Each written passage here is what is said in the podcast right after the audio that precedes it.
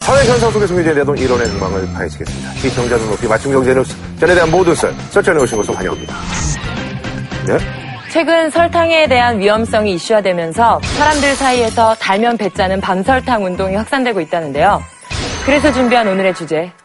덩더덩덩덩덩덩덩덩 덩더덩덩덩덩덩덩덩 설탕이 야속하더라 입니다. 아, 네. 어, 그렇죠. 여유였는데 당당당당당당 뭐, 예, 예, 이런 거 네. 최고죠 최고.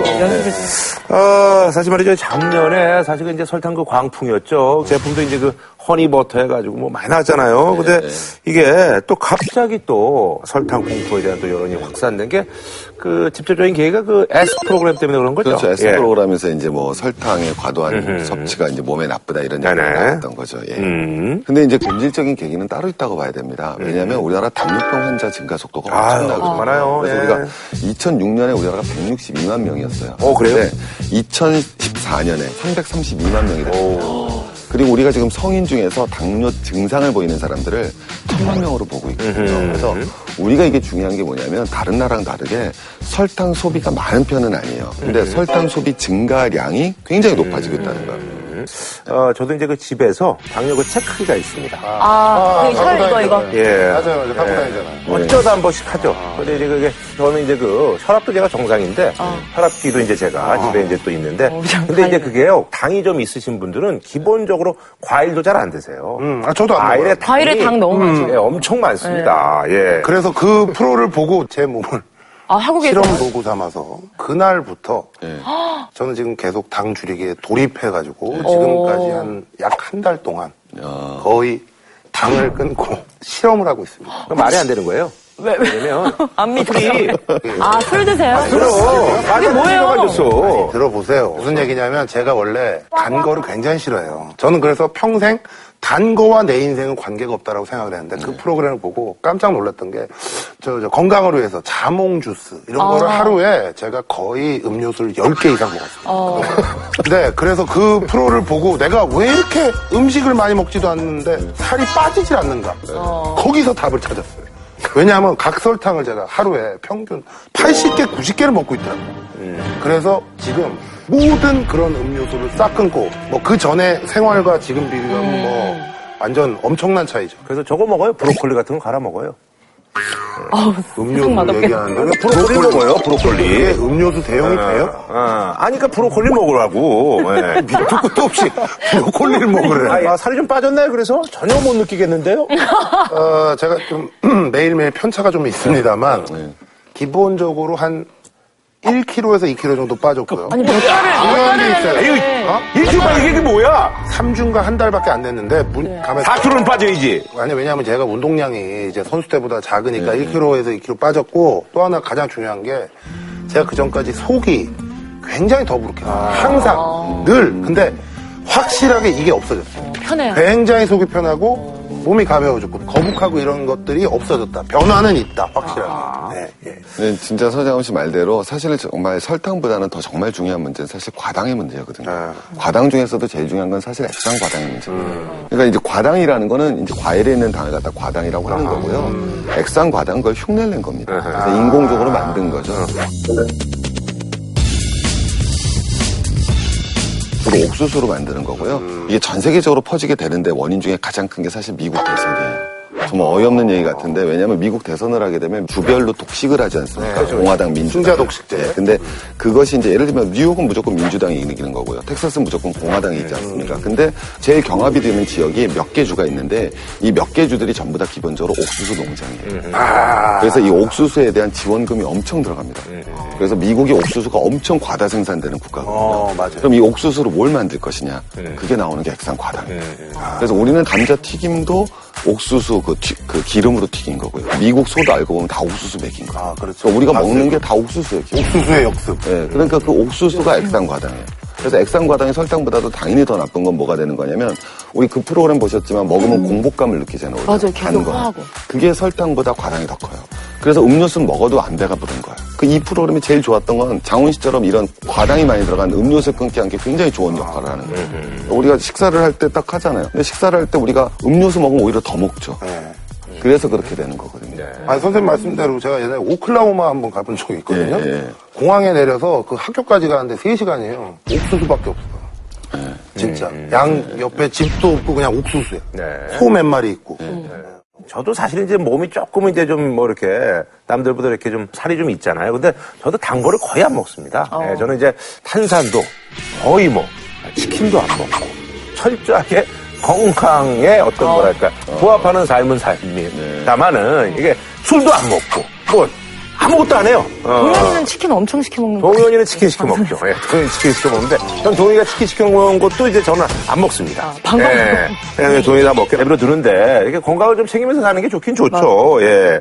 근데 이게 너무 공포심을 조장하는 그런 마케팅이다 뭐 이런 얘기도 좀 있어요. 왜냐면 우리나라 사람들이 주식으로 먹는 쌀밥 있잖아요. 그 쌀밥도 결국은 탄수화물을 먹은 다음에 소화시키면 그게 당 형태로 그렇죠. 흡수가 되거든요. 되는 거죠. 예. 그리고 흰 쌀밥의 경우는 당을 빨리 흡수하기 때문에 포도당을 그냥 먹는 게 100이라면 쌀밥은 90 정도의 속도로 흡수가 된대요. 그러니까 쌀밥 자체도 결국은 당을 먹는 거나 마찬가지인데 우리가 당의 과잉 섭취를 조심하자고 말을 해야지 당 자체가 나쁜 거다라고 말하면 사람들이 오곡밥 착각할 수 먹어요. 있다는 거죠. 어, 그렇죠. 오곡밥으로. 오곡밥이라든지 난 원래 흰밥을 안 먹어서 오곡밥. 진짜 말하자니. 술 먹으면 안 됩니다. 예. 술만 빼고. 자, 어쨌든 근데 이제 방송 듣고 이제 그 정부 식약처에서 당류 저감 종합계획이라는 걸 발표했는데 이게 내용이 뭔지. 당류가 들어간 음식들이 주로 이제 칼로리는 높죠. 고열량이지만 기본적으로 저영양 예. 아니겠습니까? 그렇죠. 그러니까 지금 여기에- 확 떴잖아요. 예, 예. 그렇죠. 이제 이제 이걸 갖다 이제 제한을 갖다 표시를 하게 되는 거죠. 그래서 2018년까지는 기본적으로 이제 탄산음료 음. 탄산. 표시를 하고요. 2019년이 들어가면 이제 우리가 캔디 음. 있지 않습니까? 그리고 혼합음료 같은 거. 그리고 2020년까지 우리가 일반적으로 먹는 과자나 빵 같은 거 아하. 예. 하겠다는 거거든요. 그러니까 우리가 음료수 하나 딱 보시면은 탄수화물이라든가 모든 어, 열량이 다 있어요. 들어가 있어요. 네. 뭐 탄수화물만 있는 게 아니라 뭐 나트륨, 음, 맞아, 맞아. 다 있죠. 네. 당도 있어요. 얼마가 있는지는 딱 나와 있는데 문제 뭐냐면 그 옆에는 하루 기준치가 있거든요. 그래서 다른 모든 영양소는 얘가 몇 칼로리인데 기준치는 얼마야. 이게 그러니까 다 요거를 나와 있습니다. 먹었을 때 이게 그게 채워지는 하루에 거예요. 기준치가 얼마가 있는데 당류만 없어요. 음. 왜냐하면 당류는 금방 넣으면 무조건 일일 기준치를 넘거든요. 웬만하면. 그러니까 음료수 한 잔이 이걸 넘어버리니까 음. 기준이 빨리빨리 도입을 해야 된다고 네. 생각을 합니다. 그래서 올 11월부터는 어린이들이 많이 찾는 네. 키즈 카페라든지 과학관, 수련원 이런 곳에서는 당류가 많이 들어간 음료는 팔지 못하게 한다고 네. 해요. 그리고 학교에서도 자판기를 통한 커피 판매를 제한한다고. 아, 그래요. 근데 이렇게 여론 분위기가 이러면 직격탄을 맞은 업체들도 꽤 있을 것 같은데. 그렇죠. 이제 요번에 이제 우리가 이제 탄산음료 먹지 않습니까? 그게 매출이 한 7% 줄었고요. 예. 그게 작은 게 아니거든요. 믹스커피도 한 2% 정도 믹스커피, 예. 줄었고. 이제 굉장히 좀 특이한 건데 근데 음식업체 중에서 좀 괜찮았던 게 거꾸로 차 만드는 업체. 아하. 루이보스티나 이런 건 오히려 소비량이 늘어났고요. 엄청 사서 마시거든요. 네, 그렇죠. 막 바꾸시니까 네. 탄산만 들어간 음료라든가 그렇죠. 그리고 이제 또 이거- 우영차 막 이런 거 엄청. 우엉차 먹 되는 거죠. 그리고 이제 재밌는 반응 보이는 게 이제 유업들이거든요. 여기 오히려 거꾸로 찬스다. 그래서 저당 마케팅. 이걸 펼칠 수 있는 공간이 좀 넓죠. 근데 사실 이제 그 당하고 또 이제 같이 오는 게 이제 그 고지혈증인데 음. 어. 사실 우유가 또 고지혈증이 안 좋아요. 예, 그래서 이제 아, 저는 또 아, 저지방 우유를 또 먹고 있습니다. 아, 진짜 장사하시겠어요. 오랜만에, 네, 오랜만에 어. 같은 생각입니다. 네. 저도 저지방 우유. 저지방 우유 먹고 있거든요. 예. 근데 이제 저는 그 제가 이제 또 과자를 좋아합니다. 그게 문제. 너무 반전이네요. 당에 제일 안 좋아. 아니, 건강 그렇게 생각하는데 과자를 과자를 아, 먹어요? 그래서 이제 그 엄청 그걸, 단데? 그걸 이제 좀 줄이려고 지금 노력하고 있죠. 저는 컵커피를 그 편의점에 가면 그 컵으로 되어 있는 아하. 커피 있잖아요. 캔 말고. 아. 그걸 하루에 거의 한 한두 개씩은 꼭 마시거든요. 저는 좀 약간 입맛이 아, 이렇게 그 설탕 커피, 때문에? 예, 커피 맛을 딱 좋아한다기보다 맛있으려고 먹는 입장. 루아 커피 이런 것 좀 먹지 그래요. 루아. 고양이 똥이요? 예, 그거 루아. 다행히도 비싼데 입맛에도 안 맞아요. 어, 그거 자꾸 먹어버렸다면 괜찮아요. 루아 어. 드세요? 아니, 안 먹는데.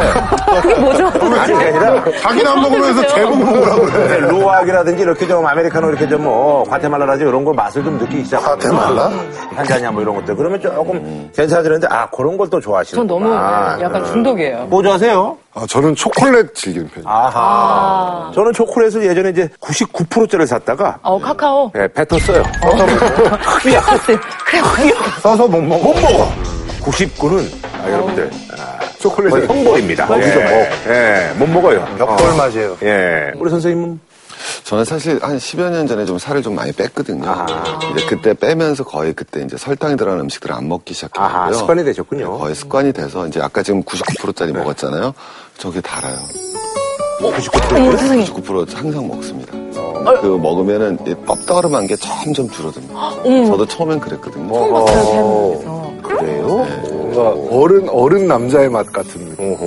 근데 이 우리나라 음식은 뭐든 달다는 게 문제죠. 그러니까 뭐 예를 들어서 우리가 먹는 밥 반찬 김치찌개에도 설탕이 들어가고 그럼요. 된장찌개에도 설탕이 들어가고 무말랭이 뭐 나물 기본적으로 이제 그 외식의 어떤 그 맛을 내려면 설탕을 좀 많이 좀 넣어야 되겠어. 맛있어야 되니까. 많이 들어가요. 찌개도 그렇고 엄청 들어가. 물김치 이런 것도 설탕이 많이 들어가요. 달큰하게. 예. 근데 이렇게 설탕에 대한 인식이 요즘 안 좋으니까 대체 감미료가 또 주목을 받고 있대요. 네, 그렇죠. 실제로 설탕 판매 자체는 굉장히 좀 줄어드는 형편입니다. 그러니까 우리가 제일 대표적인 설탕 업체가 CJ 제일제당이잖아요. 근데 2013년에 얘네 매출이 한 1,608억 정도 했었는데. 아, 설탕 팔아서요? 예. 그러니까 2년 지난 작년도 같은 경우는 1,132억이 많이 줄었네요. 음. 많이 줄었죠. 근데 이 거꾸로 인공감미료 시장 같은 경우는 2013년에 59억에서 작년에 이미 100억을 넘겼거든요. 그러니까 인공감미료 시장이 대단히 뜨고 있는 거죠. 인공 감미료가 사실 뜨기 시작한 한 십수년 정도 됐어요. 예전에 아스파탐이라고 해서 아스파탐. 네. 뭐 한참 붐이 있었고 지금도 네, 카페 가면 다 있었잖아요. 한때 예, 옆에 있고. 지금도 많이 쓰이고 그러니까 알게 모르게 음, 음식에 많이 들어가고 있고요. 근데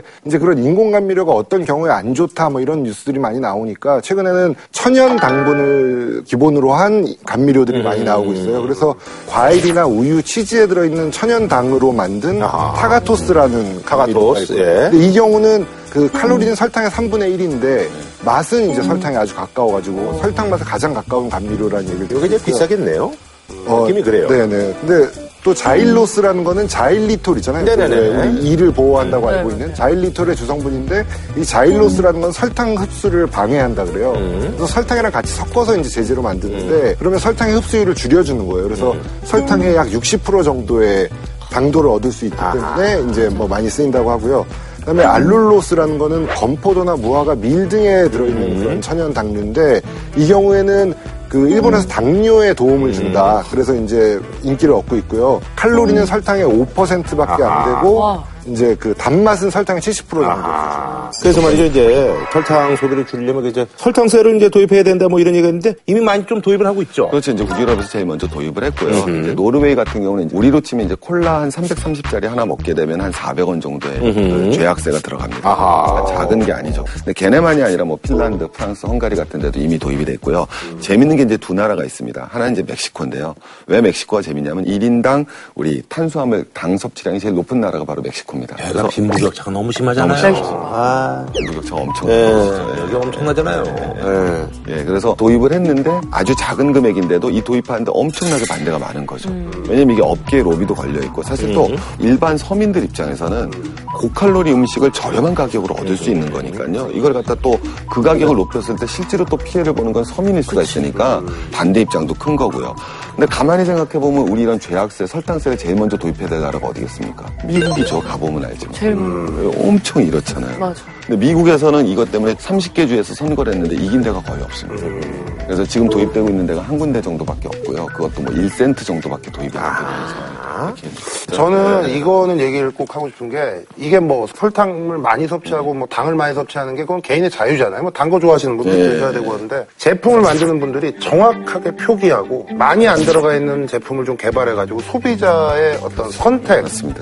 소비자의 그런 선택할 권리를 좀 어, 지켜줘야 되지 않나. 맞아. 지금 은 그 설탕의 유해성을 처음 주장한 존 유드킨이라는 사람이 저서에 세상에 정말로 유독한 물질은 없다. 그 섭취의 양이 얼마냐가 문제일 뿐이다 이런 말을 했어요. 옛날에 설탕이 없어 먹었지만 지금 너무 많으니까 어떤 당을 섭취할지를 이제 스스로가 판단해야 되는 시대라고 봅니다. 네네.